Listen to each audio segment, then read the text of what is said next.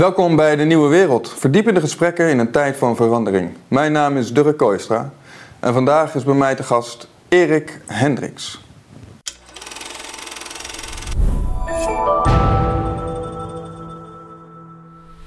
Dag Erik. Ehm, voordat we het gesprek aanvangen wil ik me nog even tot de kijkers richten. We hebben een petje af. Een petje af is een eh, platform waarop mensen die mediamakers een warm hart toedragen kunnen bijdragen. En eh, wij willen graag ook op jouw steun rekenen. mocht je ons een warm hart toedragen, kijk dan even in de beschrijving onder de video. En dan vind je een link. Volg die link en dan kun je lid worden van ons patronaat. Dan gaan we nu verder naar het gesprek. Erik, dank dat je hier bent. Je zit namelijk uh, normaliter in Hongarije, geloof ik, toch? Ja. Uh, nou ja, ik, mijn vrouw woont in Wiesbaden naast Frankfurt. Of daar huren we een appartement. Dus ik, we pendelen veel tussen Wiesbaden in Duitsland en Budapest in Hongarije. Heel mooi. Um, je bent überhaupt een beetje een globetrotter volgens mij. Ja, klopt. Ja. Ik zat hier voor Universiteit Bonn en daarvoor Peking Universiteit. Ik heb zes jaar in China gewoond. En ik heb me gepromoveerd in Duitsland, in Mannheim. En mijn master gedaan op de Universiteit van Chicago in de VS. Dus ik ben inderdaad veel heen en weer gegaan. Maar de laatste jaren ga ik vooral tussen, tussen Duitsland en, uh, en China heen en weer. Af en, toe, af en toe nog even een tripje naar Nederland. Want hier zijn ook altijd leuke dingen. Dus. Ja. Hoe, uh, hoe heb jij de coronapandemie uh, meegemaakt? Ach, oh, dat was verschrikkelijk. Iedereen die iets met China deed, heeft echt geleden. Uh, Gelukkig heb ik, mijn vrouw is Koreaanse en niet hm. Chinees, dus dat heeft het al wat makkelijker gemaakt. Maar een goede vriend van mij, Australiër, die is, heeft zijn verloofde drie jaar niet gezien. Of tweeënhalf jaar. En dat, was, dat is echt heel erg heftig geweest. Iedereen die iets met China deed, zat in de penari. Ik, moest, ik zou hoofddocent worden op de Universiteit van Shandong in in Shandong Dashue. En dat was de bedoeling in, in, in Qingdao. En ik, ik, dat was het begin van. Dat was, de, corona was net begonnen, maar het leek alsof we één klein lockdowntje weg waren van een oplossing. Dus ik was daar heel hoopvol over. Ik dacht, nou ja, dat is toch wel academische carrière. Kan, dan kom, kom ik echt op de kaart te staan, ja. academisch. Maar ja, dat bleef zich maar uitstellen en uitstellen en uitstellen. En op een gegeven moment toen ja, van uitstel komt afstel. En toen was Hongarije mijn plan B. Uh, mijn stoute plan B. Maar plan B is eigenlijk, was eigenlijk een heel goed plan. Want Hongarije is Budapest natuurlijk een geweldige stad om te leven. En het is daar nu heel levendig. Er gebeurt heel veel op intellectueel gebied. Dus ik denk dat ik, dat ik eigenlijk uh, behoorlijk blij ben dat ik nu in Hongarije zit. Maar ik dacht, ik heb zoveel. Nee, ik, ik schrijf altijd NRC-stukjes al jaren. Ik dacht, ik ik, uh, ik, ik uh, informeer ook even mijn, mijn, mijn vrienden van de NRC. En ik schrijf een mooi verslag over, over de, die, nieuwe, die nieuwe conservatieve scene in Budapest. En, en ik lever wat commentaar over de rol van, dat, van Budapest in de, in de cultuuroorlog. Maar dat blijkt natuurlijk een, een, heikel, een heikel thema te zijn. Het is een, een ontzettend, nou ja, is een beetje een understatement om het een controversieel onderwerp te noemen.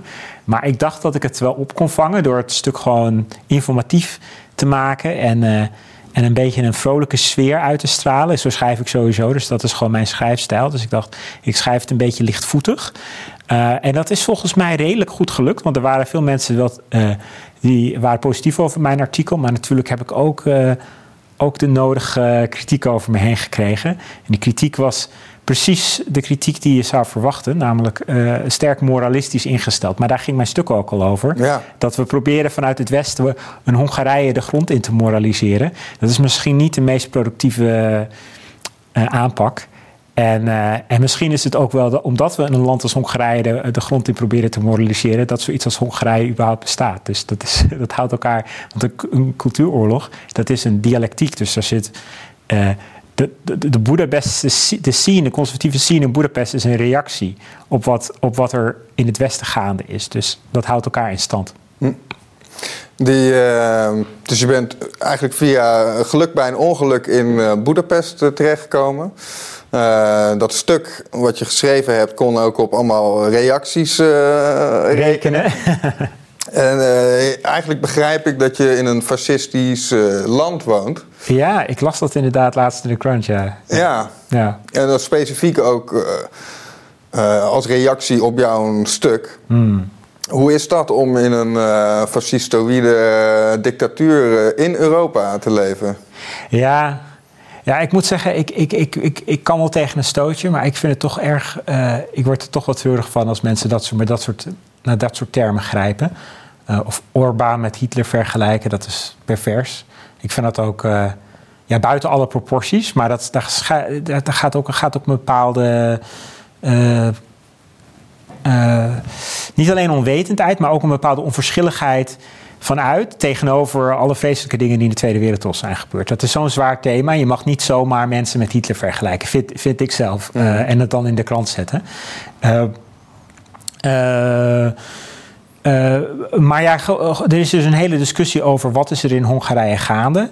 Hongarije is afgegleden in eh, allerlei democratie, democratie-indexen in de laatste jaren. Dat noem je ook in je artikel. Dat noem ik in mijn artikel ook. En ik zeg in mijn artikel niet dat dat dan volledig onterecht is. Dus ik zeg niet dat er niks aan de hand is waar die indexen op reageren. Maar ik zeg ook dat die indexen heel erg vanuit een bepaald ideologisch kader werken. En dat, het dat, dat dat ideologische kader en die vijandigheid die daarbij hoort, het allemaal nog zwaarder aanzet. En dat het daarom ook moeilijk wordt om te bepalen wat er nou eigenlijk precies in Boedapest aan de hand is. Het is namelijk, je, je, krijgt eigenlijk bijna nergens uh, objectief. Het is heel moeilijk om objectieve informatie te winnen op het moment dat je een cultuuroorlog hebt die zich specifiek richt op kennisproductie. Waar dus wat, wat de objectieve situatie is, dat is dus waar de strijd over gaat. Um, er, dat is, je denkt van nou, als Nederlandse lezer krijg je dat allemaal. Ik heb dat in mijn artikel, ben ik niet heel specifiek allerlei thema's ingegaan. Ik dacht dan, dan verdwaal je in, in allemaal dat soort subonderwerpen. Maar je kan al die thema's die je in, in de Nederlandse krant over Hongarije leest, daar zit altijd, er, zit altijd, er is altijd een andere kant van het verhaal die, die, die, niet, uh, niet naar voren komt. Uh, of, het is, of het is onduidelijk hoe objectief de gegevens zijn waarop de oordelen zijn gebaseerd. Bijvoorbeeld nu met de Oekraïne. Uh, Hongarije, de Hongaarse regering krijgt heel veel kritiek omdat het niet omdat het te dubbelzinnig in het Oekraïne-conflict zou staan. Er zijn te veel. Natuurlijk heeft Hongarije wel sancties opgelegd uh, uh, op Rusland. Uh, dus Hongarije heeft met alle grote sancties meegedaan tegenover Rusland, maar heeft tegelijkertijd af en toe een, een nuancerende opmerking gemaakt. En dat werd vanuit het Westen heel sterk gezien als, als, een, soort, als een verraad. en ik wil dat niet per se goed praten. Ik sta niet, ik sta niet aan de Hongaarse kant ik heb niet dat ik de Hongaarse positie tegenover het Oekraïne-Rusland-conflict uh, verdedig. Um, maar wat er bijvoorbeeld ook meespeelt, is dat de Hongaarse minderheid in Oekraïne gediscrimineerd wordt. Die wordt naar het front gestuurd. Dus er zijn een paar honderdduizend Hongaren die worden naar het front gestuurd. Maar ze worden al jaren gediscrimineerd binnen Oekraïne vanwege anti-Russische wetgeving die eh, sinds 2014 is ingevoerd. De Oekraïnse regering heeft allemaal wetten aangenomen om, om dat Russisch tegen te gaan, bijvoorbeeld in het basisonderwijs. Het moest allemaal Oekraïens worden. Maar heeft dan ook even de Hongaarse gemeenschap meegeveegd. Dus de Hongaarse gemeenschap die dan al decennia lang uh, hun kinderen in het Hongaars onderwijst op hun eigen scholen, mogen dat opeens niet meer doen. Ze hadden ook een, een nationaal symbool, dat was een of ander standbeeld.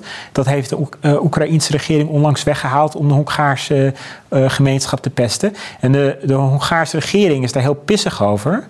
En heeft ook om daar een statement te maken op, op dat punt, zijn ze de hele tijd zo wispelturig en zeggen ze van die zijn ze, zijn ze de hele tijd een beetje uh, zijn ze minder, minder zwart-wit in hun oordelen over de crisis. En, doen ze, en, en dat brengen ze ook als een soort provocatie naar voren. Maar dat is dus omdat ze boos zijn over die minderheidspositie van die Hongaren in Oekraïne.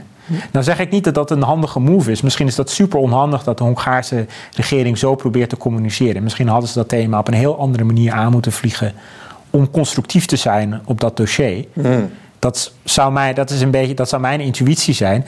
Maar ik vind het dan wel weer jammer dat we in de Westkranten. Er zijn een paar uitzonderingen. Het heeft in een paar Amerikaanse kranten gestaan. Maar dat bijvoorbeeld in Nederlandse kranten, ik ben dat nog niet tegengekomen. Hm. Het, wordt, het wordt dan alleen maar gezegd van ja, Orbán is een beetje een Poetin-vriendje. En dat is, waarom die, dat is waarom die minder hard is in de Oekraïne-Rusland-strijd. Maar dat is dat hele, die hele voorgeschiedenis van die gediscrimineerde minderheid in Oekraïne wordt dan niet meegedacht. Nou, dat, dat, is, het thema überhaupt hè, in Nederland. Dat als je op een verjaardag zegt zegt de oorlog begon in 2014, dan zitten ze hier raar aan te kijken. Ja. De vingertjes van, van Balen, die zijn ze alweer vergeten. Ja, er zitten, er zitten heel veel verschillende kanten aan. En, en, en en dat heb je de hele tijd met alles wat iets met Hongarije, waarschijnlijk ook met andere landen, maar vooral met Hongarije, alles wat iets met Hongarije te maken heeft. Het is de hele tijd half waar wat we lezen. Of het is de hmm. ene kant van het verhaal. En ik noem er nu één voorbeeld, maar er zijn hele trits aan voorbeelden. Ik schreef bijvoorbeeld in mijn artikel, schreef ik over de sluiting van die universiteit van Soros, de Central European University, waar trouwens iedereen heel treurig over is. Ook al, al die conservatieve makkers van mij in, in Hongarije. Die hebben geen goed woord over, over die sluiting van die universiteit. En ook Scruton, Roger Scruton, toen hij nog leefde, heeft de Hongaarse regering heel scherp bekritiseerd. En later, je had goede, Orbán had goede, was, is bevriend met, was bevriend met Roger Scruton. Ja, want je haalt ook aan dat die dus, er, zijn dan drie cafés, een soort van broedplaats. Ja, ja, die zijn ook Scrutiniaanse. Ja.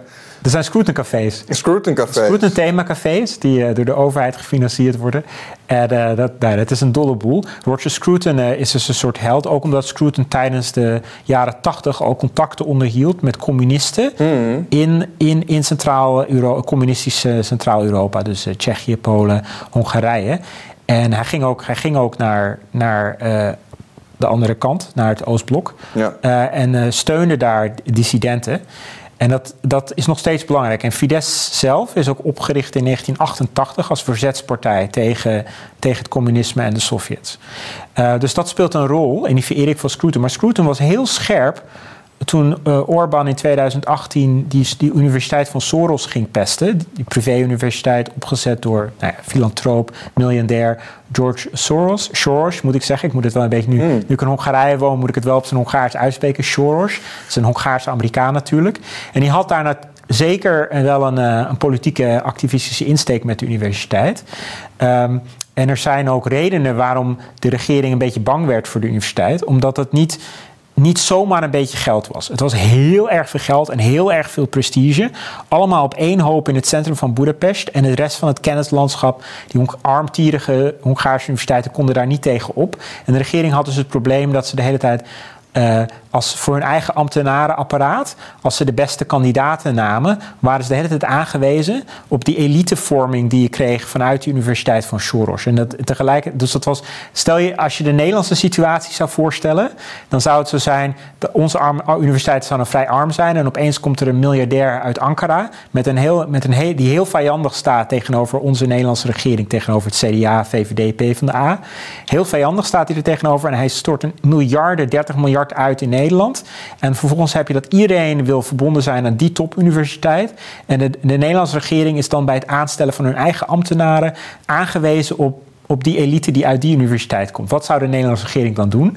Dan is het opeens een stuk moeilijker om niet autoritair te ageren. Dan wordt het heel verleidelijk om te zeggen: hé, hey, buitenlandse beïnvloeding, ja. uh, veiligheidsredenen, et cetera, et cetera.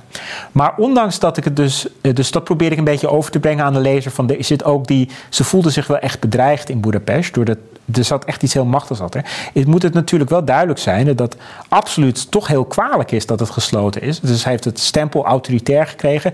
Terecht, dat moet het stempel autoritair krijgen. Alle, dus heeft ook niemand schadefreude, eh, conservatieven in, ook niet op de kleinere universiteiten in Hongarije. Ik heb daar nog niemand in de laatste paar maanden over gehoord die daar goed woord over, voor over heeft.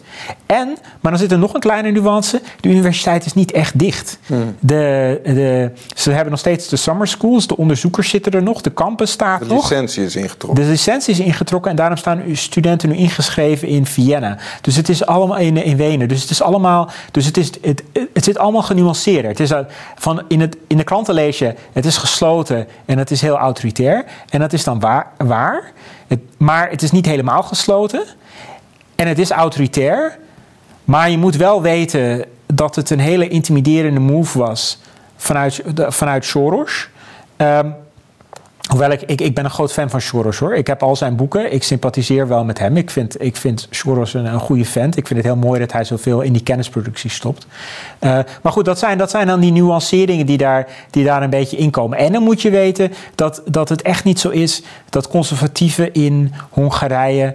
Uh, uh, conservatieve intellectuelen, Hongarijegangers die uit het buitenland komen naar, naar Boedapest, dat die dat dan toejuichen. Wij vinden dat treurig dat zo'n mooie universiteit gesloten is. En wij sympathiseren dan met onze linkse collega's. Hmm. Uh, dus, uh, want dat had ik nog, want ik zag op Twitter zag ik dat iemand zei van ja, bedoelt Erik Hendricks hier niet te impliceren dat, uh, dat het goed is. Dat het goed is, of dat het eigenlijk wel oké was, of dat het niet hmm. autoritair was. Nee, het terecht autoritair genoemd. Hmm. En ik vind dat heel slecht dat het gesloten is. Um, maar ik vond het voor, het voor mijn schets vond ik het belangrijk. Want het is belangrijk om de universiteit te noemen, omdat dat was eigenlijk de blamage en nadat die blamage is de Fidesz-regering begonnen met het investeren in allerlei conservatieve onderwijs- en onderzoeksinstituten.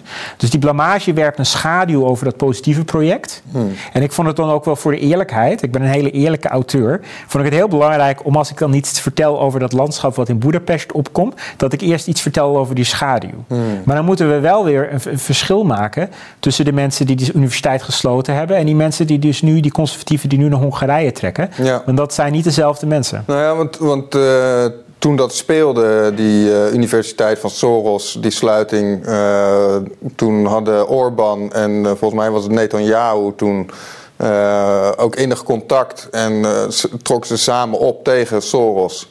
Ja. Ik denk overigens dat de gemiddelde reaguurder geen, niet zo positief is over Soros als jij bent. Dus ik ben benieuwd ja, dat is die hele ironie van het, van het verhaal. Ik ben eigenlijk een heel groot, ik ben een heel groot bewonderaar van Soros. En, en maar ook van, maar ik zie ook dat Orbán echt een staatsman is. Hmm. En, maar, want, want eh, dat kwam mij heel populistisch over toen. Zeg maar een beetje die Bannon, hè, de Steve Bannon, uh, de, de, de, grote man achter Trump in 2016. Volgens mij zijn ze nu. Uh, uh, niet meer, hij, is niet meer op die manier politiek actief, meer in, denktanks en met uh, Breitbart. Um, maar een beetje die, die populistische golf van Trump. En uh, Orbán zat daar in het kielzog. Volgens mij Wilders hoort er ook een beetje in die stroom. Um, en toen, uh, toen die universiteit werd opgeheven, toen zei Netanyahu... en je mag Israël ook niet meer in... Dus die, Soros mocht Israël niet meer in. Dat, dat, is ook het, de ironie. Als je kritiek hebt op Soros, dat wordt vaak als antisemitisch uitgelegd. En, mhm. maar die man die komt Israël niet meer in, omdat hij dus uh, ook volgens Netanyahu dan, hè, de wat conservatievere populisten in Israël, mhm. de, de, verkeerde NGO's steunde. En dat hij dus uh, antidemocratische krachten bevorderde in, in Israël. En dan geld gaf aan Palestina bijvoorbeeld. Um, mijn punt is een beetje van dat, dat populistische. Is dat ook niet iets wat een beetje bij Orbán hoort? En, en is dat dan een groot staatsman? Uh, je, je had het net ook even over uh, Oekraïne. Uh, Polen en Hongarije die zijn in de Europese Unie bevriend met elkaar, om het zo maar te zeggen. Die trekken op veel onderwerpen trekken ze samen op. Mm. Over Oekraïne hebben ze dan weer een hele andere mening. Mm. Maar die, die, ja, die, dat, dat, die populistische laag die, er, die eronder zit. Ja. Um, dat anti-intellectuele aan de oppervlakte van zo'n zo'n universiteitssluiting. Ik vind het zo lastig. Uh, ik, ik, vond die foto prachtig boven het artikel. Zo'n salon met van die Jugendstil. Ja. Um, en dat associeer ik dan juist met uh, dat meer dat scroeten, die meer die scroetenschool, ja, zeg maar. Hè? Dat hele degelijke en laten we alles even rustig bekijken.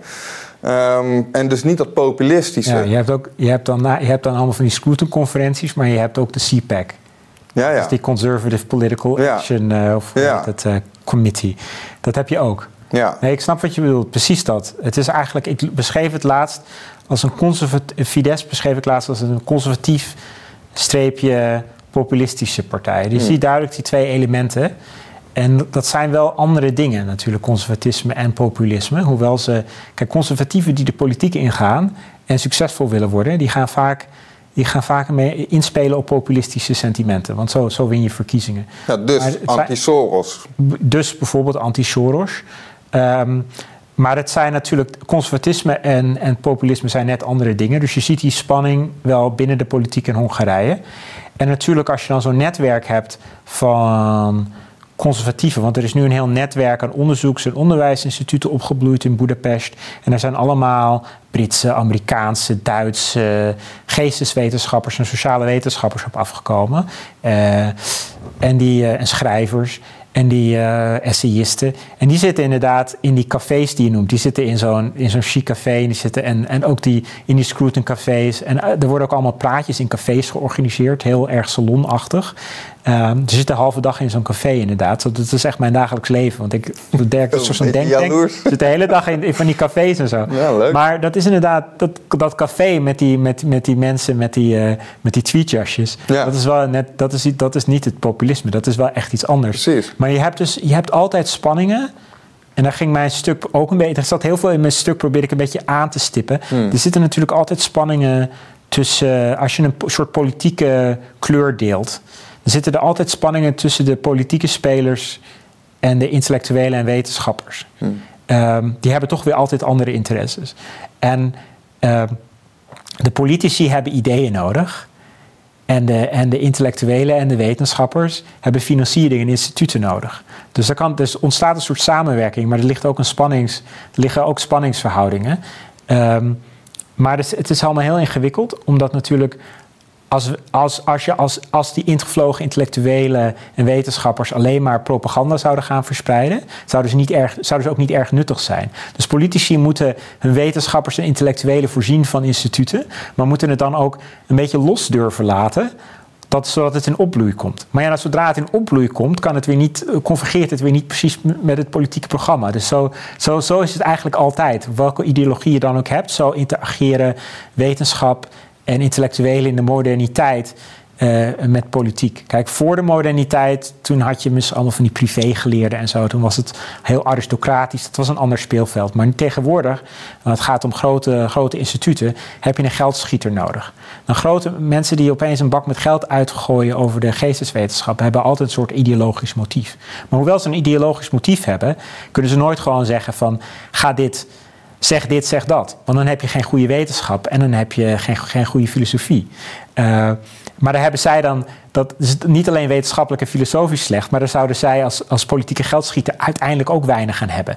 Dus dat is een heel lastig, uh, het is een heel lastig ding. Het is van, ga, ga je ding doen jongens, wetenschappers. En ik probeer dan ook niet te veel de politici de schuld te geven. Hmm. Want ik denk dus niet dat Hongarije een heel autoritair land is. In een heel autoritair land zou het probleem van wetenschappers op dit moment in Hongarije zijn: je kan niks zeggen of je mag niks onderzoeken of je moet helemaal in het ideologische stramien lopen. Volgens mij is het probleem wat Hongarije nu heeft, is dat de politiek bereid is om in dingen te investeren er zijn ook andere spelers bereid om in dingen uh, te investeren. Maar dat wil niet zeggen dat de kwaliteit, de wetenschappelijke kwaliteit en filosofische kwaliteit direct voorhanden is. Dus het komt volgens mij meer aan op ons. Dus het is meer zelfkritisch. Ik zeg van dat ik heb niet het gevoel, ik heb het gevoel dat wij moeten leveren. En ik weet niet of we het kunnen leveren wat we moeten leveren. Namelijk. Uh, een echte intellectuele opleving, echte nieuwe wetenschappelijke en filosofische theorieën. Uh, ik, denk dat we dat als, ik denk dat we daar moeite mee hebben, omdat we, omdat we een, een tekort hebben aan intellectuele middelen. Hm. En, en dat is. We, de conservatieven, dat is tegenwoordig in het intellectuele leven van de, van de westerse wereld. Dat zijn echt hele kleine hoopjes mensen. Ja. Dus um, dus ik wil minder de politiek de schuld geven, want dat is de helemaal de mode van ja, ze zijn te autoritair, te autoritair. Nee, dat heb ik niet gezien. Wat ik zie in Hongarije is dat er gewoon keurig geld uitgegeven wordt voor een, uh, een, een, een, een, groep uh, rechts, rechtsgeleerden. En die groep rechtsgeleerden die komen samen en die, die zijn een beetje van ja, die moeten met iets nieuws komen, maar wat, wat is dat eigenlijk? En je ziet ze worstelen. En dat is volgens mij waar we nu zitten. Dus we proberen er iets van te maken in Hongarije. En dat is dat positieve project. Want de cultuuroorlog, dat kunnen natuurlijk hele, hele domme tafereelen worden. Waarbij je gewoon twee kanten hebt die naar elkaar gaan schreeuwen. En wij proberen er, nou ja, zoals de titel van het stuk mijn stuk aangaf, we proberen, er, we proberen er nu iets van te maken. Maar het heeft iets tragisch, omdat het allemaal van heel ver moet komen. Hmm. En ondertussen worden we vanuit, het, vanuit de westelijke pers en vanuit de westelijke openbaarheid wordt er helemaal moralistisch op ons ingehakt. Terwijl ik heb zoiets heb van, nou jongens, even, laat ons nou gewoon even terugtrekken. Ja, jullie zeggen dat wij allemaal een stelletje dombo's zijn, wij conservatief. Nou, als we zulke dombo's zijn, laat, gun ons dan even dat we ons terugtrekken op een heuveltje en dat we, ons wat, dat we wat slimmer worden. Dat willen jullie toch ook? Dat is, dat is een beetje wat ik probeer aan te stippen. Um, maar nog terug op die, op die Soros waar je het over had. Hmm. Eh, eh, kijk, dat is ook. Daar komt dan echt een. eh, als je jezelf, hoe verhoud je je tot zo'n Soros? Als conservatief bijvoorbeeld. Daar komt ook echt een hele fundamentele gewetensvraag en ethische vraag naar voren. Want aan welke kant sta je nou echt? Sta je nou meer aan de kant van het politieke project? En ben je dus vijandig tegen Soros? Of sta je toch meer aan de kant van de filosofie? En ben je dus positief over iedereen die in, kwalitatief goede geesteswetenschappen eh, geld stopt? En ik ben, ik ben stiekem een partisaan van de filosofie. Ik, ben, ik ben voor iedereen die geld stopt in, in goede geesteswetenschap. Eh, dus dat is, eh, dat is eh, een soort, soort, soort partisane positie binnen de partisane positie. Want het is, nou, dat is bij filosofen altijd de vraag. Waar, sta je, waar ben je meer voor? Voor het politieke project of voor de filosofie? En als dat gaat schuren, welke kant kies je dan? Hoe komt het dat, dat die. eh, Zo'n zo'n universiteit die wordt dan gesloten. Dat werpt een schaduw op die kleinere universiteiten. Die dus een meer conservatieve eh, basis hebben. Ehm, hoe, hoe komt het dat, dat die kennis, die kunde, eh, het geld vanuit de conservatieve hoek er in een land als Hongarije, wat dus blijkbaar wel conservatief stemt, eh, hoe komt het dat, dat dat er dus niet is? Die infrastructuur mist. Ehm, Nou, die wordt nu opgezet. nou ja, maar de- en, en, eh, komt dat dan door dat populisme? Dat het dus misschien mensen meer aanslaan op Oh. populisme. En dat er eigenlijk niet een, een conservatieve cultuur aan ten grondslag ligt. Ja, nou, maar ik, ik, ik denk dat je dan gewoon ook naar hele harde eh, materialiteit moet kijken. Eh, ze hebben in Hongarije een derde van het bruto binnenlands product per hoofd van de bevolking. Ze komen uit een communistische tijd, wat heel veel intellectueel, wetenschappelijk heel veel verwoesting heeft aangericht. Eh, daarvoor had je de, de, de, eh, Tweede Wereldoorlog, die ont- ontzettend veel schade heeft aangericht aan, aan Hongarije. Onherstelbare veel schade. En de Eerste Wereldoorlog ook al. De Eerste Wereldoorlog ook al, maar de Tweede Wereldoorlog was natuurlijk. Dat, komt, dat valt samen met de Holocaust in, in Hongarije. Dus dan heb je dat daar eh, een half miljoen Joden zijn vermoord in, in, in, in, in Hongarije. En dat was, dat was echt een, een, dragende groep in de maatschappij. Ehm, dus wat je hebt is een verarming. En je komt dan van een heel laag niveau. Ehm, de eerste die daar dan instapt is Soros en die zet daar een elite-universiteit neer. En dat is prijzenswaardig. Nou, dan heb je dat hele debakel rond Soros en die hele politieke kwestie. Ehm, negatief, wat mij betreft. Maar nu is er toch ook iets positiefs. Weliswaar in de schaduw van het eerdere debakel, maar positief, is dat er allerlei nieuwe denktanks en onderwijsinstituten worden opgezet. En daar stoppen de Hongaren veel geld in. Ze zijn niet rijk, maar ze hebben er veel geld in gestopt.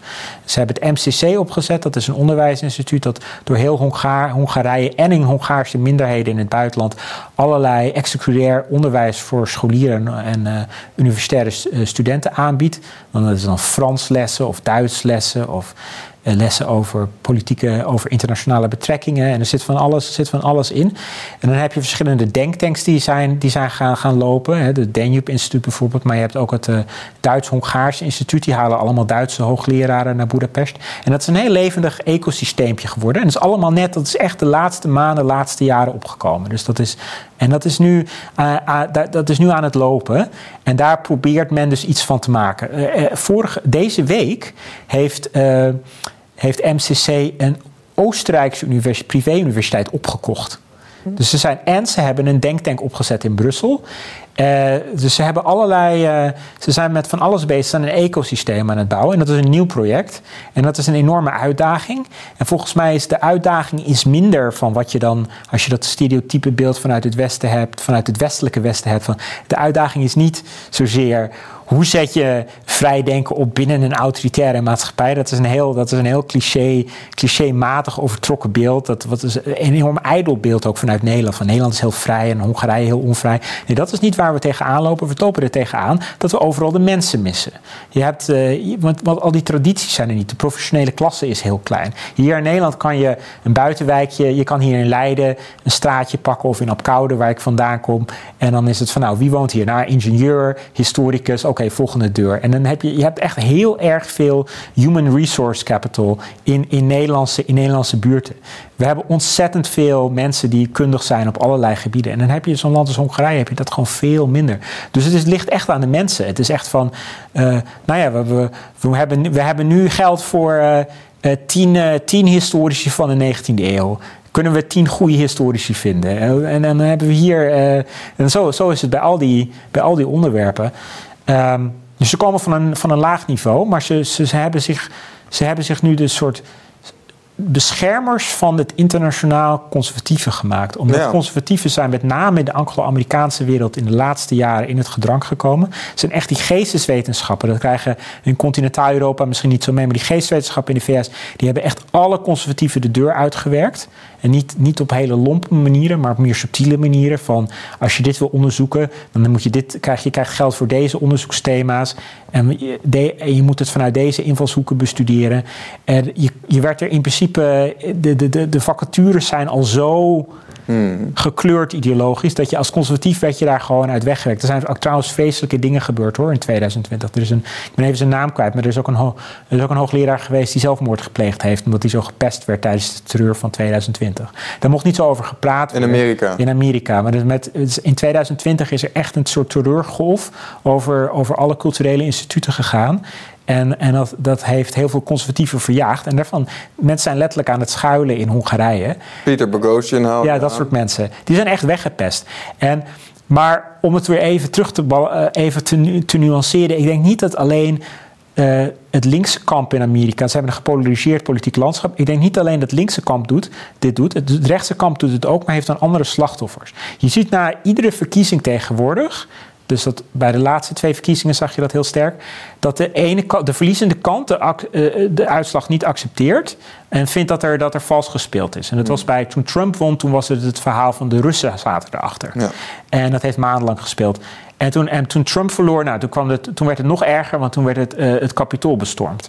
Um, maar wat doen? Er wordt ook vaak genomen door de verliezende partij. dus toen Trump won in 2016 toen hebben allemaal Democrats. Die, waren woedend, maar die konden die Trump niet wegjagen uit het Witte Huis. Dus hebben ze wraak genomen op de mensen die, direct, die ze direct om zich heen hadden. Dus ze hebben wraak genomen op conservatieve journalisten. Die ene conservatieve journalist die dan op zo'n redactie werkt. Op die ene conservatief die dan uh, de Straussiaanse conservatief die op, die, die op je filosofieafdeling werkt. En toen de, in de, toen de Republicans verloren in 2020, toen hebben ze in allerlei kleine plaatjes in, het, in Middle-Amerika, hebben ze kleine schoolbibliotheken lopen lastigvallen. Ik weet niet of je dat nog meekreeg, maar dan hebben ze, hebben ze die bibliothecaresses lopen terroriseren, omdat dat vaak dan de, de, meest, de meest progressieve mensen waren in hun omgeving. Dus de, de Republicans die hadden, dan, die hadden dan macht in zo'n staat en in zo'n dorpsgemeenschap en in zo'n zo'n basisschool. En waar ze dan de macht hadden, daar hebben ze wraak genomen op de eerste de beste die ze konden pakken. En dat hebben de Democrats precies zo gedaan. Maar de Democrats die zijn juist machtig in die hele prestigieuze cultuurdragende instituten, in universiteiten bijvoorbeeld. En daar hebben ze datzelfde gedaan. Dus wij hebben. Uh, in het intellectuele landschap heb je er minder last van als de Republicans hun, uh, hun, hun strafcampagne opzetten. Daar hebben dan mensen in dorpjes in Kansas last van. Uh, maar wij hebben er last van, de conservatieve wereld en de intellectuelen en de geleerden en iedereen die een beetje naar rechts leunt, ook, ook uh, klassieke liberalen. Wij hebben er last van als, die als de Democrats boos zijn en wraak nemen in hun instituten. Want, en vervolgens zijn die Amerikaanse instituten zo machtig dat er dan ook een hele een hele nare sfeer zich uitrolt over de hele westerse wereld. Je voelde dat echt in 2020. Je voelde die, je voelde die uh, of dat was, twee, uh, dat was met George Floyd, maar je voelde het vanaf 2016 mm. al met, uh, met de, je voelde echt een soort nare sfeer rolde zich uit. En nu schuilen er dus mensen in Hongarije. En dat heeft ook, dat heeft ook iets, een beetje verschoppeling. Het heeft ook iets, een leuke sfeer. Het is een bond gezelschap. Je hebt allerlei, allerlei mafketels eigenlijk. Het is, het, is, het is iets creatiefs. Die functie had Nederland ooit. Ja, ja. Dat, uh, ja, ik, vind het, ik heb meteen die associatie met uh, uh, DeSantis. Die wel de macht heeft in uh, Florida. Ja. En daar ook uh, best rare dingen doet in de cultuuroorlog. Hmm. Met um, Uh, ook sluiten van. Uh, hij heeft ook een, een, universiteit aangepakt en gezegd: dit mag je niet meer uh, gebruiken in je lesmateriaal. En hmm. de bibliotheek moet die boeken eruit halen en die boeken erin ja. doen. Um, ik ben daar geen fan van, maar hij heeft wel dat New College. Daar, heeft hij, daar mocht hij het bestuur aanstellen. Ja. En daar heeft hij gewoon het bestuur aangesteld. Dus dat, dat ja, was dat, dat, dat moest wel het oude bestuur aftreden. Ja, ja, maar dat dus hij heeft er mensen neergezet, zodat ze die mensen konden aftre moesten aftreden. Ja. Maar dat mag volgens mij nog wel. Want je hebt wel, als je een publieke universiteit hebt... Dat is Amerika, dat zijn gekozen... Als hij blijkbaar dat bestuur mag kiezen, dan mag hij dat bestuur kiezen. Ja, maar dat... dat uh, ja, inderdaad. Dus, maar dan... Um, was er een hele duidelijke breuk met uh, de lessen die daarvoor werden gegeven. Um, en ik denk, bij een heleboel dingen heb ik gevoelsmatig een goed gevoel bij de dingen die hij zegt. Ja. Ik, ik, heb ook, ik ageer ook soms tegen woke en uh, intuïtief heb ik uh, hele andere gevoelens over culturele zaken dan uh, de, de, kritieken die de Centers krijgt zijn vaak ergens terecht. En dat is, daarom deed het, had ik die associatie ook een beetje met, met Orban, die dus echt wel dingen, goede dingen zegt. Maar dat er dan van die, van die strapatsen zijn. Dat je denkt van waarom moet het nou zo aangevlogen worden? Waarom, waarom wordt die populistische weg steeds opgezocht? Um, nee, dat is wel democratische politiek. Dat is, het hele, dat is de tragiek van de. eh, dat is de tragiek van de democratie. We hebben het nu over de, de tragiek van de conservatieve intellectuelen in de cultuuroorlog. En de, cultuur, de tragiek van de cultuuroorlog in het algemeen. Maar er is natuurlijk ook gewoon de tragiek van, van de democratie. Dat als, als het echt heel democratisch wordt, dan gebeuren er dingen die, die, men, die, de, die het chicere publiek in Nederland juist weer ondemocratisch gaat noemen. Dat is, dat is heel, het wordt heel paradoxaal. Hmm. Mensen accepteren ook niet wat democratie is. Heel vaak is democratie, dat populistische, dat is dus democratie. Ja. Alleen en, en, een liberale uh, democratie. Ja, maar dan die liberale democratie, oké, maar dat, daar, daar heb je dus vijf verkiezingen. Nou ja, dan, dan heb je dus dat mensen een, een, een, een, mening vormen over thema's. En dan winnen er dus vaak. Dan zijn vaak hele thema's die het heel goed doen bij het electoraat. Zijn, zijn heel vaak thema's waar, uh, waar allerlei elites niet, niet blij van worden. Um, dus dan kunnen die elites wel zeggen: wat is het hier, wat is het hier ondemocratisch? Maar het zou, het zou voor de discussie conceptueel helderder zijn als ze zouden zeggen: hè, uh, zullen we het even wat aristocratischer maken? Want de democratie loopt nu wel weer een beetje uit de hand. Doet me meteen heel erg denken aan een uh, filmpje wat op Twitter rondging van een uh, D66 vertegenwoordiger in de Europese Unie. Die. Um, moet even goed, Rafaela van D66, ah, dat was de achternaam. Um, die had een. Die kreeg spreektijd en die ageerde tegen het recht van LHBTQI uh, critici om hun haat te kunnen spuien. Uh, en dat dat toch eigenlijk niet zou moeten mogen binnen democratische instituten. Um, ja, dat is dus heel letterlijk een liberaal die zegt van uh, deze democratie bevalt me niet. Uh, we moeten het wat aristocratischer aanpakken. Wij weten wat goed is voor het volk. En uh, ja, dat, dat is een tendens die je heel veel ziet voor mijn gevoel. Ja, het is, het is, democratie is helemaal geweldig. Ja. Zolang het precies, maar precies uitkomt waar wij van tevoren al vonden dat het uit moest komen. Ja, ja. Maar, het, maar het mooie aan de democratie is juist dat het een volledig open proces is. Ja. ja. Dus we zitten een beetje in de, in de knoop, conceptueel en normatief. Uh, maar goed. vroeger uh, konden we dat beter. Hè? Vroeger, vroeger zei men gewoon een paar honderd, 150 jaar geleden kon je, kon je dan gewoon zeggen: we, we, we, willen een, we vinden democratie wel goed, maar het kan ook te veel worden. En daarom hebben we counter, hebben we dingen die de democratische geest ook weer tegenwerken. Ja. Maar dat kunnen we nu niet meer zeggen, omdat we democratie als het puur goede hebben gedefinieerd. Ja.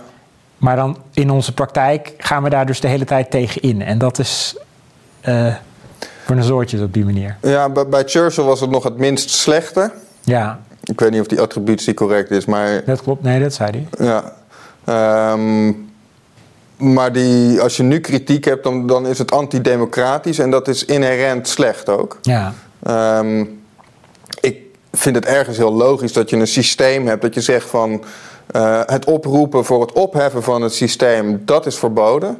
Maar kritiek op het systeem wordt nu ook al snel uitgelegd als antidemocratisch. En antidemocratisch is dan inherent uh, tegen het systeem. En dus voelen ze zich gelegitimeerd om antidemocratische uh, stemmen te smoren. Dat is ook dus nu ook wetgeving aangescherpt eerst onder het mom van motorbendes kunnen verbieden zonder tussenkomst van een rechter. En nu is er een um, voorstel voor een aanscherping van diezelfde wet om antidemocratische, en dan hebben we het ook over ideologische NGO's, et cetera, organisaties in bredere zin te kunnen verbieden. Um, dat zijn dus dingen die binnen een liberale, uh, zogenaamd de goede kant, hè, hmm. vanuit Nederlands perspectief, uh, dus ook steeds meer naar boven komen. Gaan we naar een, gaat die cultuurstrijd in de politiek steeds heftiger worden, denk je? Dat, dus, dat je zowel in Nederland en de rest van West-Europa hmm. ziet dat met uh, termen als antidemocratisch of nou ja, reactionair of uh, noem het maar op, fascistoïde, zoals het, uh, de repliek in de NRC werd gebruikt. Mm. wordt dat steeds, die polarisatie is een, een, veel gebruikt woord. Ga je in de politiek ook echt zien dat, dat je escalaties krijgt, denk je? Nou, ik hoop het niet, want ik, ik, ik, denk, dat een, ik denk dat polarisatie mensen heel erg dom maakt. Uh, uh, wat je namelijk krijgt als je een gepolariseerd landschap hebt, is dat mensen een, een, uh, instemmen met thema's of stelling nemen in dossiers, in beleidsdossiers, puur op basis van, van hun kamp. Dus dan krijg je, je krijgt dat je heel goed kan voorspellen. Ja, als je dan één of twee meningen van een persoon weet over twee verschillende onderwerpen, dan kan je heel, heel, met heel veel accuratie voorspellen wat voor, wat voor de meningen over andere onderwerpen zijn. Dus zodra je dat krijgt, zit je echt op een soort maximale domheid van mensen. Um, dus de polarisatie maakt mensen eigenlijk heel erg dom. Uh, maar nu je, dat, nu je toch al die polarisatie hebt, niet alleen binnen onze politiek en binnen, maar ook binnen Euro, uh, niet alleen binnen een binnenlandse politiek van een land als Nederland of een land als Duitsland, maar nu je het ook hebt op de kaart van Europa, waar dus hele blokken, waar dus hele blokken een andere weg kiezen dan andere blokken, en er tussen die blokken een soort, een soort polariteit ontstaat, kan je toch. Um, kan je er toch maar het beter het beste van maken. Daar ging mijn stuk ook over. Dat om dan toch maar iets. Om, er toch, om het dan toch maar. Sticht dan je eigen Sticht dan je eigen denktank. Sticht dan je eigen onderwijsinstituten. Dat, dat, zo kunnen we er misschien nog iets. Maar ondertussen is het natuurlijk ook belangrijk dat we elkaar niet helemaal de grond immoraliseren, demoniseren. Want daar worden we, daar worden we volgens mij echt niet, uh, niet beter van. Maar waarom is dat moralisme zo sterk? Waarom zitten we de hele tijd. Waarom is dat zo hakkerig? Waarom, waarom polariseert het zo? Omdat we zitten vast in de, die, dat, de moralistische instincten van mensen, die zijn er sowieso al. Moralisme is een soort is een manier van denken, een hele beetje primitieve manier van denken, waarbij je zelf het schone bent en anderen zijn het vieze.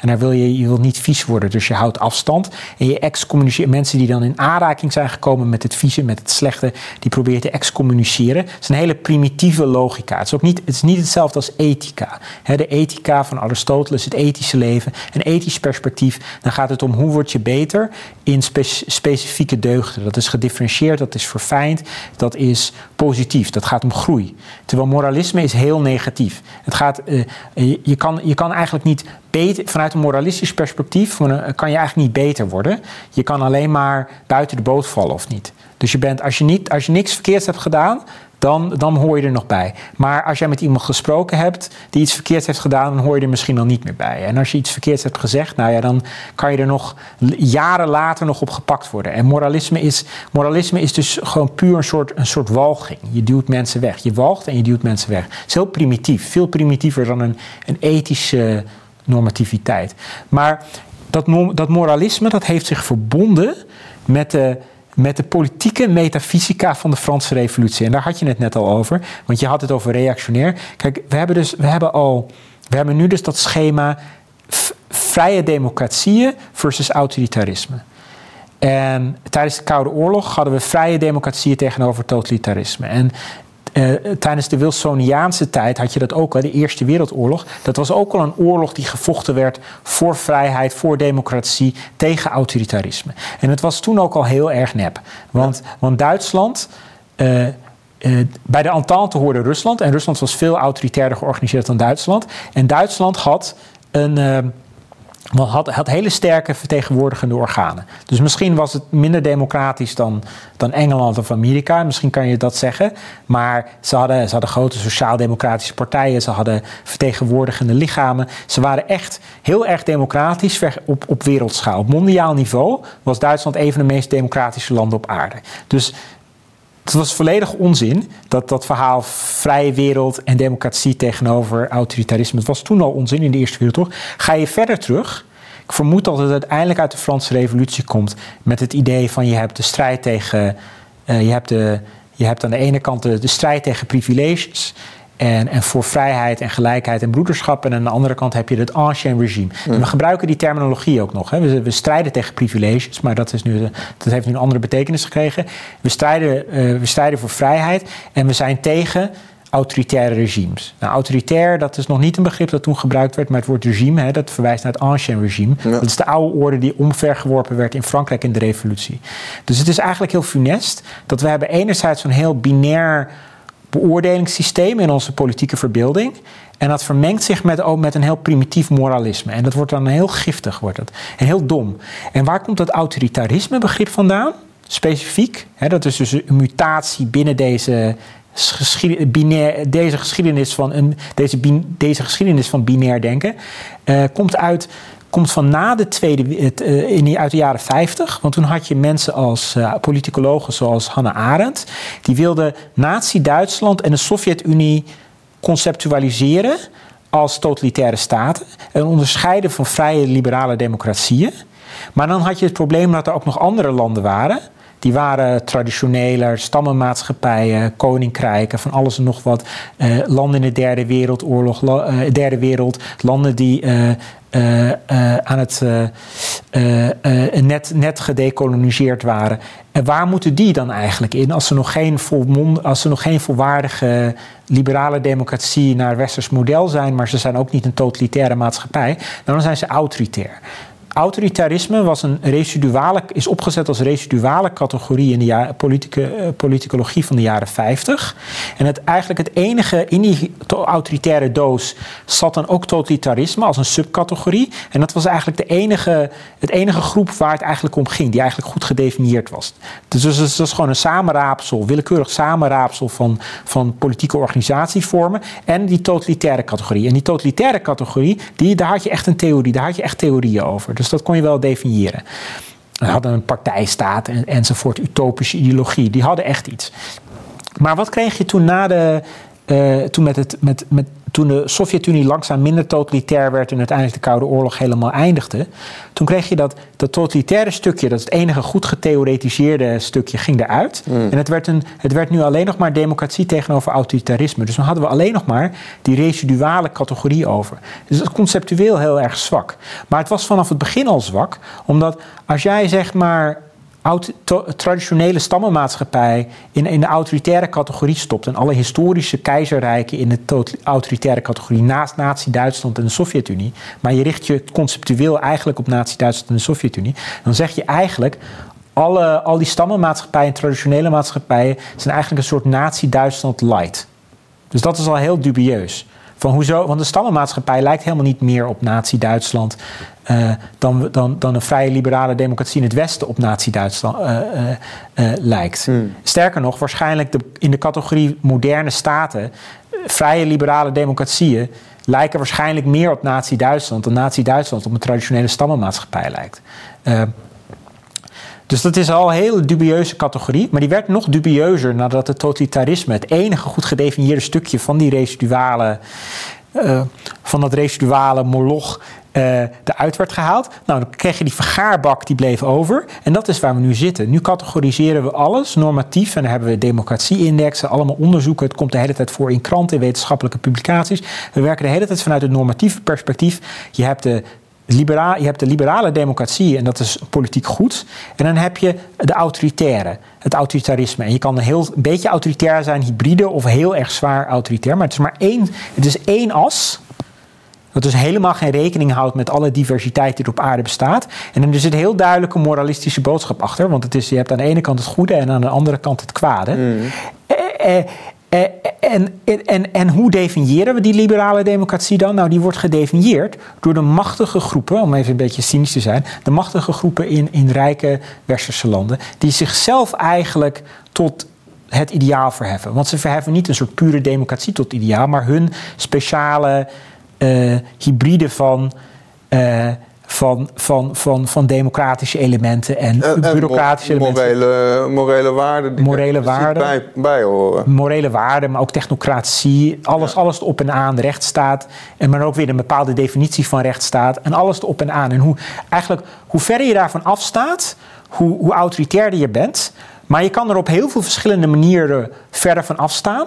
En er is eigenlijk zelfs geen systematische manier om die verschillende manieren waarop je er op afstand van kan staan te conceptualiseren. Want bijvoorbeeld een stammenmaatschappij, waarbij er dan bijvoorbeeld een stammenhoofd is, die zeg je nou is autoritair. Hmm. Maar dan moet je dan vergelijken met het autoritarisme van de communistische partij in China, waar 90 miljoen mensen werken. Het is een enorm technocratische machine. Hmm. Hmm. Wat is nou autoritairder? Hmm. Is het stammenhoofd die informeel met zijn neven in dat, in, dat, in, dat, in dat dorpje in het oerwoud iets regelt? Of is het autoritairder als een of andere niet transparante commissie in, in het partijstaatapparaat een besluit genomen heeft? Hoe kan je dat nou tegen elkaar afwegen? Dus dat is één grote fop. Het is gewoon één grote conceptuele fop om uiteindelijk te zeggen. Wij zijn de goede. Nou ja, dus dat is de motivatie, denk je. Dat, het, het, is, het, is, het is een, je wil dat binaire denken wil je eigenlijk misbruiken. Uh, om jezelf te kunnen profileren als het goede en degene waar je tegen bent als het slechte. Nou, ik, ik geloof wel dat er een soort, uh, een, een soort oprechtheid in zit. Mensen hebben bepaalde idealen.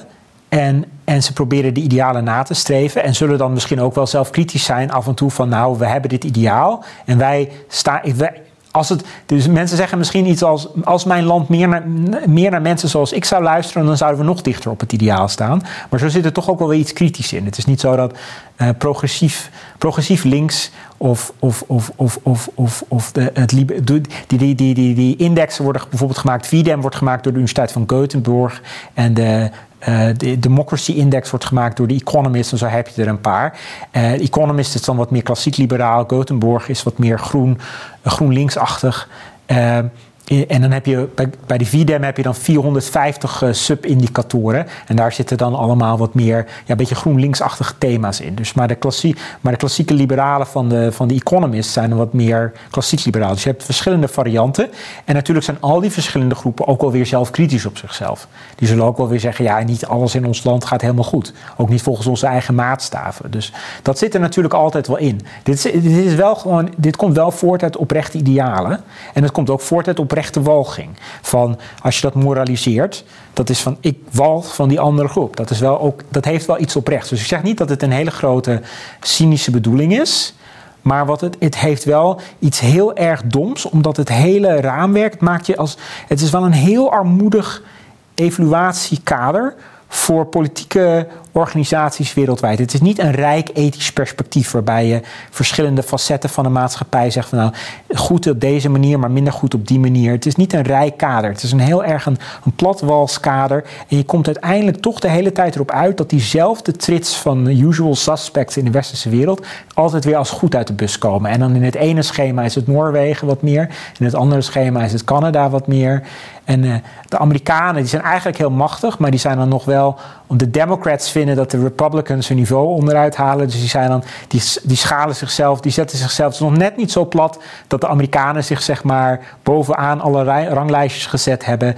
En, en hun instituten gebruiken om dat te propageren. Het zit net subtieler in elkaar, maar het zit altijd wel weer bij uh, bij een paar hoog aangeziene, rijk, rijk ontwikkelde westerse landen. En het vertekent heel erg en het is een heel armoedig schema, maar En hier, komt het, de volgende nuance. Hier komt, het, hier komt het probleem van conservatieven uit de bus. Wij worden dus, conservatieven zijn dus de pineut het in dit soort schema's. Omdat je niet op een positieve manier kan afwijken van die liberale of progressief-liberale idealen. In verschillende variaties.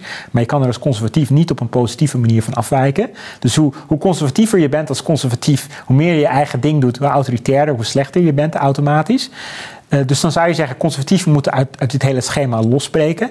Maar het, zit een, een, het ene probleem is dat het veel te diep in onze hele politieke verbeelding zit ingebakken om er zo maar even uit los te breken. Het tweede probleem is, het interageert wel met echte dingen in de werkelijkheid. En dat maakt het heel lastig. Hm. Want kijk, stel nou conservatieven zouden zeggen, nou, Hongarije wordt gewoon in die neppe schema's die ze daar in het Westen maken, wordt het als heel slecht neergezet. En het is helemaal niet zo. Alles is hier helemaal goed. Nee, er, zijn wel wat dingen gebeurd in Hongarije die dat stempel verdienen. Uh, dat autoritarisme stempel. Dus wat krijg je dan? Dat je hebt een grijze, ingewikkelde maatschappij, eh, realiteit. En ja, er wordt daar de hele tijd vanuit een heel primitief, heel erg verdommend evaluatieschema wordt daar overheen gewalst.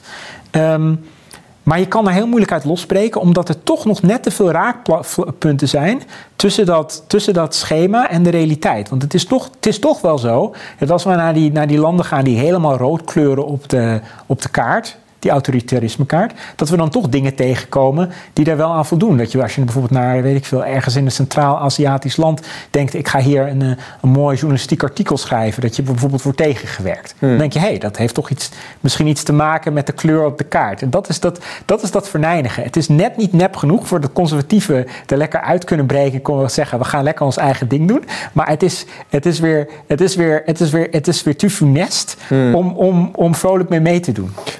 Eh, eh, maar is dat ook niet een beetje de, ehm, het probleem met zo'n index dat ze dus moralistische eh, aannames projecteren op uh, een, een West-Europees of uh, dit, in dit geval een Mid-Europees land. en tegelijkertijd op diezelfde kaart een land dezelfde kleur geven omdat daar journalisten verdwijnen. Ja, bijvoorbeeld. Ja. Dat is dus heel erg, vertekent heel erg de realiteit. En, en ja, dat is, dat is als je, een heel, als je een hele complexe realiteit hebt en je hakt daarin met een heel primitief schema waar, waar je één as hebt. En, en, en, en, en het is ook niet, er is niet een substantieel concept aan beide kanten. Je hebt een bepaald concept van liberale democratie, dat heeft een bepaalde eh, substantie. En aan de andere kant staat een residuale categorie. Die, helemaal, die niet nader gedefinieerd wordt en eigenlijk uit heel verschillende dingen bestaat. Hmm. Dus je krijgt ja, dat is, je hebt een complexe realiteit. Je hakt erin met iets wat heel simplistisch is. Ja. Uh, mag ik je een voorbeeld geven? Want, die, want na, met, na de publicatie van mijn stuk over Hongarije waren er natuurlijk heel voorspelbaar een paar moralistische reacties op mijn stuk. Mhm. Die precies in een logica zaten die ik eigenlijk bekritiseerde in mijn stuk. Dus dat was ook heel ironisch weer. Ja. Uh, maar deze vond ik leuk. Dit was een brief in NRC. Ja. Die schrijft, uh, die, ze schrijft: um, Wat kies je? Het verdedigen van privileges, dus het eronder houden van economisch, politiek of cultureel gemarginaliseerde groepen. Of het erkennen van logica, feiten, een onafhankelijk onderwijs, pers en rechtspraak. Je kunt niet beide kiezen. De Hongaarse premier Viktor Orbán koos voor de privileges en offerde de onafhankelijke pers, rechtspraak en onderwijs. Ik hoop dat Hendricks, ondanks zijn gastheer, kiest voor de andere optie. Dan zal de grondwet voor hem een baken worden naar een wereld zonder discriminatie. Dan helpen zijn waarden hem in het onderzoek naar het algemeen belang. Nou, dat is, dus, uh, dat is een soort Star Wars perspectief van do you choose the dark side or do you choose the light? En ik, en ik, ja, ik vind het prachtig dat dat dan weer zo mooi naar voren komt en dat het ook verpakt zit in die begrippen die dan mm. die voortkomen uit de, uit de Franse revolutie. Dus het gaat weer om privileges. Hè. De privileges werden afgeschaft in de Franse revoluties. Waren toen de tijd de aristocratische privileges en de, uh, feodale. feodale voorrechten en, de, en de, de, de, positie van de kerk en de vrije steden, hè, zelfbestuur van de steden. Dus het was ook heel centralistisch. Moet... Nou ja, daar zat ik ook meteen aan te denken. Eh, wat misschien ook nog een, een dynamiek is die ook in Hongarije speelt. Eh, tijdens de Franse Revolutie, op een gegeven moment dat was ook gewoon echt stad tegen platteland. En er kwamen er hele groepen die allianties sloten om naar Parijs te gaan, om de stad terug te veroveren. Ja, wat er heimelijk mislukt is natuurlijk, maar die, die, die dynamiek die zat er ook heel sterk in. Het platteland tegen de stad, de bohemien tegenover de, het, het, de volk, het volkse smaldeel die dan eh, in de verdrukking raakte door uh, de voorspoed van, van de steden. Um, die, die dynamiek, ik, ik zag een documentaire van Deutsche Welle. Die waren in, uh, in uh, Budapest. En oh jee.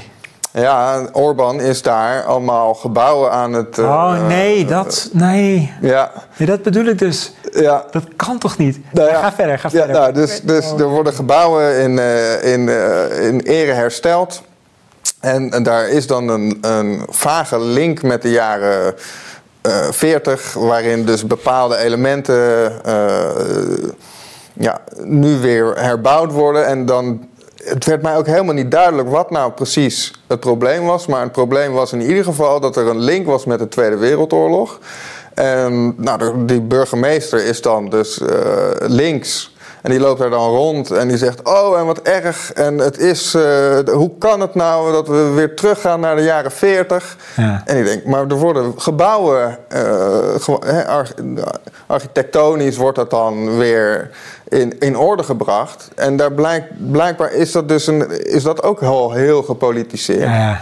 Um, en dan zag je dus in de commentaren allemaal mensen van... Uh, ik kwam bijna nooit meer in de hoofdstad, maar nu kom ik er graag. En Ja, dus uh, allemaal van die mensen die zeiden... Wat, wat is het voor rare documentaire? En dat waren dus de Hongaren zelf.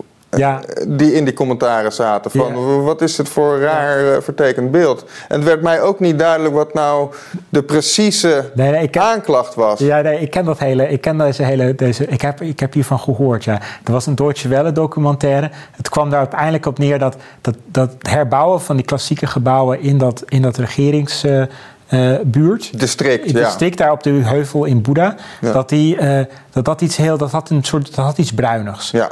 En het, het, het, het interessante is natuurlijk dat die gebouwen, die zijn allemaal gebouwd eh, in de late 19e eeuw en, en, eh, en voor de Eerste Wereldoorlog. Ja. Misschien nog een paar in de jaren 20. Maar Misschien even schetsen, er want... zal heel weinig gebouwd zijn. eh, in, er zal niet zo heel veel van gebouwd zijn in de jaren 30 en Nee, want toen was het gewoon failliet. En je, in die tijd daarvoor, het Oostenrijks-Hongaarse Rijk... dat was eigenlijk van de Duitsstalige landen was dat het centrum. Eh, en toen later, toen eh, Pruisen en eh, dat, dat kwam, er kwam echt op. Ehm, maar even voor het historische besef, dat, dat was met de ehm, Habsburgers... Ja. Het was gewoon ontzettend belangrijk. stad. Ja, het was, het was, het, Boedapest was eerst gewoon een stad in het Habsburgse Rijk. Dus Ja. dat was voor de jaren 60 van de 19e eeuw.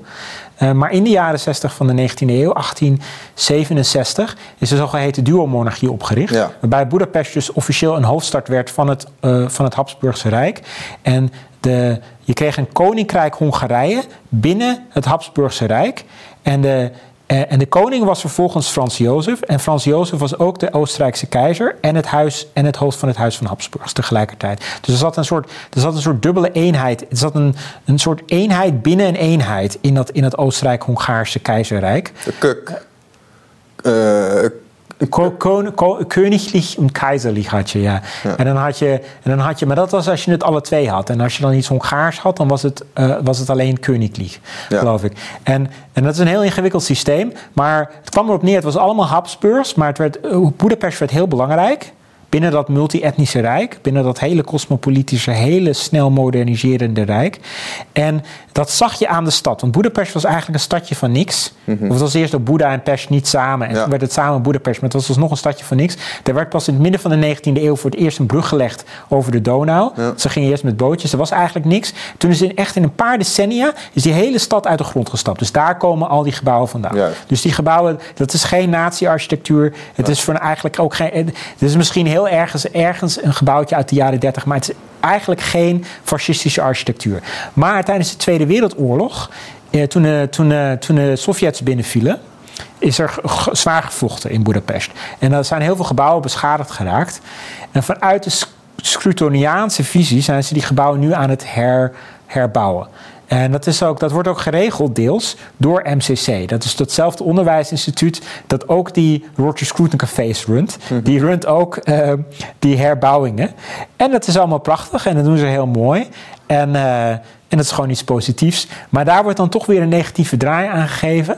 En dan zie je toch dat een soort en, en enorme ideologische vijandigheid bestaat. En dat hoort natuurlijk ook bij cultuuroorlog. Dat er dus een soort aan beide kanten uh, gedemoniseerd wordt. Alleen het, het, de, de, Hongaarse kant, en misschien ook samen met de Poolse kant, is natuurlijk institutioneel en internationaal veel zwakker dan de westelijke kant. Dus wij zijn de hele tijd, wij zijn de hele tijd documentaires aan het maken over hoe zij zogenaamd allemaal dingen fout hebben gedaan. En soms, soms klopt het een beetje, soms klopt het helemaal niet, soms klopt het. Uh, uh, soms klopt het grotendeels, maar niet helemaal. En, en, en zij zouden misschien ook terug willen slaan op zo'n soort manier, maar ze hebben daar wel niet, niet de middelen voor. En mijn insteek is, want ik ben een hele frisse, fruitige jongen, ik heb dan niet het gevoel dat we daar in Budapest moeten gaan zitten en dan een soort kanon moeten openen en proberen een even groot kanon richting het westen te richten, want dat kunnen we toch niet. Maar misschien kunnen we er wel misschien kunnen we die spanning op een of andere manier, ik ben heel hoopvol hoor, maar misschien kunnen we het, misschien te hoopvol, misschien kunnen we het op een of andere manier omzetten in, in een soort in iets creatiefs. Bijvoorbeeld als mensen dan scholen openen, omdat ze het niet eens zijn met een bepaalde ideologische hoofdstroom. Dat is, dat kan toch, daar kan, kunnen toch goede dingen uit voortkomen. Hè? Eigenlijk is het altijd goed als, als politici zich een beetje op laten fokken om, om allemaal geld te stoppen in geesteswetenschappen. Dat kan iets, iets heel verrijkends zijn intellectueel. Want daar komt geld voor geesteswetenschappen eigenlijk altijd vandaan. Hmm. Het is een beetje het geheim. Dat zijn mensen, veel mensen, omdat in Nederland dit apparaat al zo lang in zijn huidige vorm draait, zijn veel mensen dat vergeten. Maar het geld komt uit, oorspronkelijk van mensen die zich om politiek en ideologische redenen hebben laten opfokken. Omdat die denken van, goh, wij hebben een, eh, een religie hier. We zijn de Calvinisten, of we zijn de Lutheranen, of we zijn de katholieken, of we zijn de christelijk-orthodoxen, of we zijn Koreaanse nationalisten, of we zijn Chinese nationalisten, of we zijn Chinese boeddhisten, of noem die groep maar op. Je hebt een, je hebt een ideologische stroom, politiek, het kan ook het lokale beweging zijn, het kan ook het stad zijn. Heel veel steden in, in Duitsland vonden dat ze, dat ze niet op de kaart stonden. En die vonden dat ze vanuit hun burgerlijke stadsidentiteit financierden burgers een, een, een, universiteit. Dat zo is. Dus het komt uit een religie, het komt uit een politieke ideologie, uh, het komt van missioneringswerk. Er zit altijd een politieke ideologie achter, een streven. En zeg van wij willen als ideologie op de kaart staan. Ja. Bijvoorbeeld Korea vind ik mooi, omdat je, heb je daar heb je de Yonsei Universiteit, is opgericht door christelijke missionarissen. Nou, die wilde Korea christelijk maken. En dan zijn de Seoul National University en de, en de Korea, University, dat zijn nationalistische projecten. En dan geloof ik dat de Japanners hadden ook nog iets opgezet. En zo heb je dat verschillende imperialistische, nationale, eh, regionalistische, uh, religieuze, uh, burgerlijk lokale bewegingen hun ding mm. opzetten. En het gaat altijd om, wij zijn er ook. Het is niet alleen zij, wij zijn er ook. Ja. En, en dat, dus dat is positief zijn. Want, de Kuipers hebben wij natuurlijk in Nederland gehad. Hè? De Calvinist die een universiteit uh, opzette. Ja.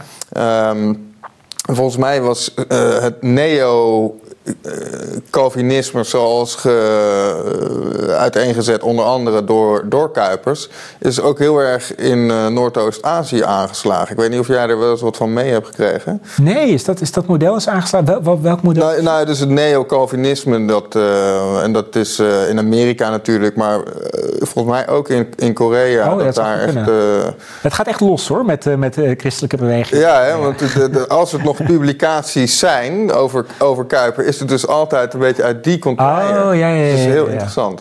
Maar goed, dat is weer een heel ander, uh, ander pad. Ja, ehm, het begint dus met een, het begint dus met een, met een ideologisch motief. Je laat je opfokken. Je denkt, wij willen, wij willen. Uh, je bent ook misschien bang dat, dat anders alleen andere ideologieën aan het woord zijn. Of dat alleen andere ideeën invloedrijk zijn.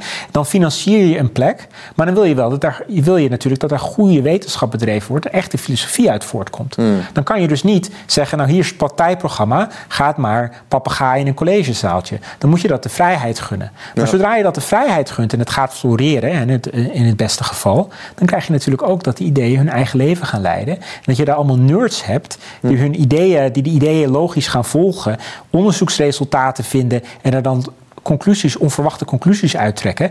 En dan, moet je dat, dan gaat het ook, komt het ook weer los. Dus die VU is natuurlijk ook losgekomen op een gegeven moment van de oorspronkelijke doctrine waar, waaruit het voortkwam. Ja, dus ze hebben nu uh, onlangs de de, de eet die je aflegt uh, als je bij, bij, het verdedigen beriep je altijd op God. Volgens mij kwam de Bijbel eraan te passen. Dat hebben ze allemaal afgeschaft. Um, maar is dat niet juist jammer? Ik, ik, in Korea hebben ze dus allerlei verschillende soorten universiteiten.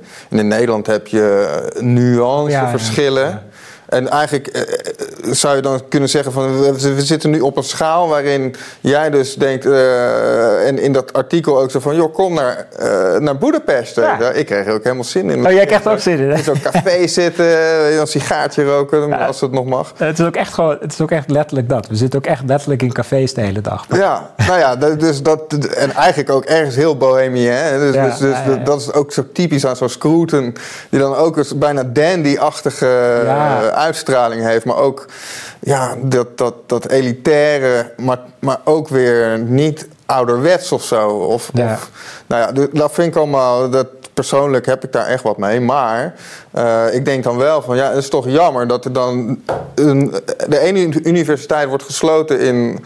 Ja. Uh, in Hongarije. En, dan, en dan komt die andere. En, en dan voor de rest in Nederland allemaal hetzelfde. Straks heb je in Hongarije allemaal hetzelfde, alleen dan het tegenovergestelde. Zou het niet ontzettend leuk zijn als je gewoon zegt van... oh, heb jij voor die universiteit gekozen? En dat het ook nog wat zegt in Nederland. Ja, ja eigenlijk wel, ja. En in Hongarije gun je dat die mensen ook... dat ze gewoon kunnen zeggen... ik ben naar de Soros Universiteit geweest... en dat er dan steeds meer interessante figuren... naar zo'n schaduwuniversiteit uh, komen. En dat je dan over 10 jaar, 20 jaar zegt... ja, dat was leuk hè, die Soros-tijd... maar wij zijn nu... wij hebben de echte uh, interessante mensen aangetrokken. Ja. Ja, dat hoop je eigenlijk. Je hoopt dat, het een, uh, je hoopt dat mensen elkaar dus niet de grond in proberen te moraliseren en demoniseren. Niet elkaars geldstromen proberen af te kappen. Hmm. De Europese Unie is nu ook ja. Eh, is Hongarije ook aan het chanteren met geld. Daar zal je ook in Nederland niks over lezen. Maar, nou ja, uh, Rutte heeft, uh, heeft het startsein ja, ja, dat gegeven, klopt. Dat was wel... Ja, maar hoe het, hoe het nu ingezet wordt, is ook wel weer... Er zit ook wel weer een andere kant aan. Namelijk dat het, dat het ook... Er wordt nu ook machtspelletjes vanuit Brussel gespeeld. Tegenover, met dat geld tegenover Hongarije. Ja. En het is ook niet allemaal voor de rechtsstaat in Hongarije. Mm. Uh, maar...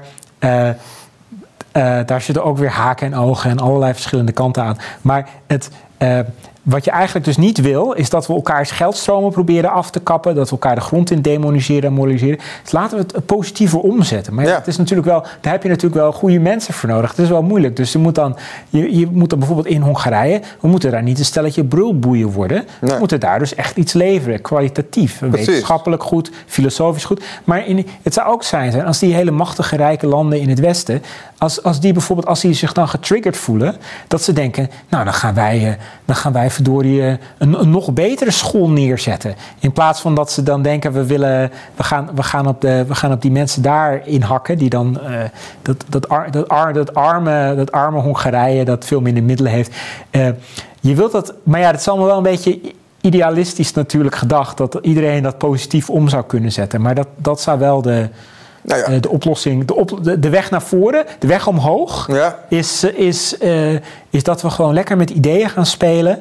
Uh, dat we kritisch nadenken, dat we ideologisch, dat we tolerantie hebben voor ideologische diversiteit. En dat als we elkaar, als we echt elkaar een beetje gaan haten af en toe, dat we dat dan positief omzetten door zelf constructieve dingen neer te zetten. Precies. In plaats van geld stopzetten bij de ene kant, dat je zegt, nou dan gooien we er nog wat extra bij aan, aan deze kant. Ja, dat, dat eigenlijk, dat wil je niet, maar je wil, je wil ook niet je, wil, je wil ook niet, bijvoorbeeld nu heb je dat, dan heb je een hele uh, chique hoogleraar. Uh, die werkt op een universiteit. Niet, niet, niet gewoon een hele onafhankelijke universiteit. Het is niet een, een speciaal Fides-project of zo. Dus werkt op de, uh, French Hurge. En die is gespecialiseerd in Britse filosofie. En hij is gepromoveerd op de Universiteit van Oxford. Ik geloof in de jaren 80 of 90. Dat is best wel lang geleden. En hij heeft al jaren goede contacten met Oxford.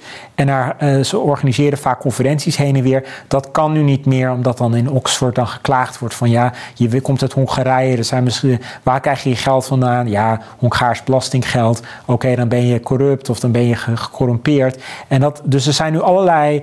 Het uitzicht echt in de academische wereld dat die, die haat, die stopt, er, stopt, er worden echt projecten gestopt. En, en dat vind ik, dat moeten we dus niet doen.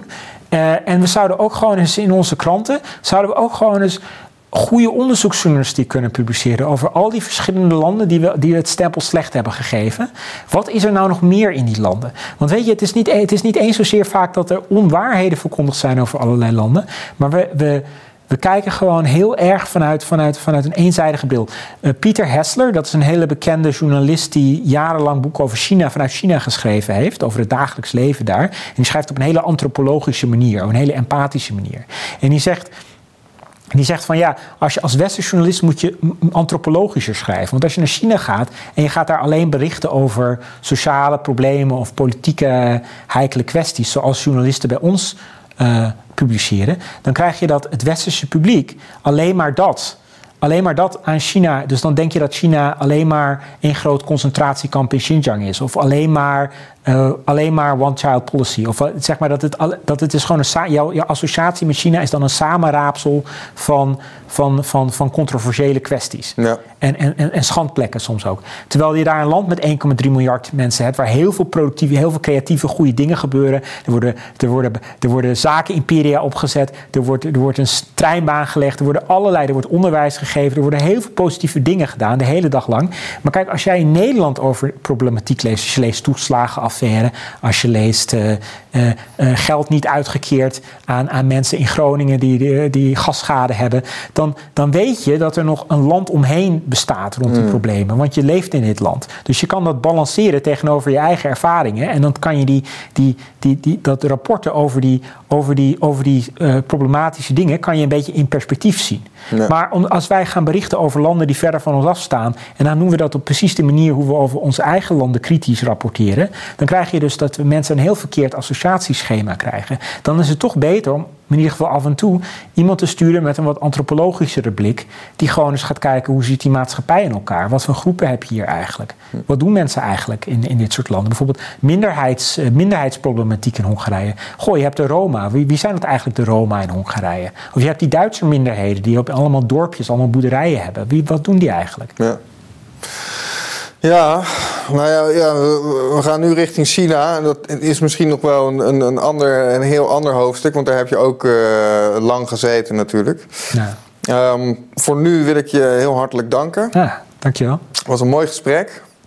Uh, ik wil me ook nog even tot de kijker richten. Dank voor het kijken. Zoals eerder gezegd, uh, bekijk ook even ons petje af. En daar kun je lid worden van ons DNW-patronaat. Daar zijn wij uh, van harte op aangewezen. Dus uh, bij deze uh, nogmaals de oproep. En dan rest me niks anders dan u een goede dag te wensen en tot een volgende keer. Beste kijker, als je dit filmpje ziet, houd je kennelijk van de lange en verdiepende gesprekken van de nieuwe wereld. Wil je meer van onze video's zien? Klik dan op de afbeelding hier links. Of beter nog, abonneer je op ons kanaal. Je kunt ons natuurlijk ook steunen en daar zijn wij zeer op aangewezen. Klik dan op de afbeelding rechtsboven in beeld of ga naar de beschrijving hieronder voor meer informatie. Ik dank jullie bij voorbaat van harte.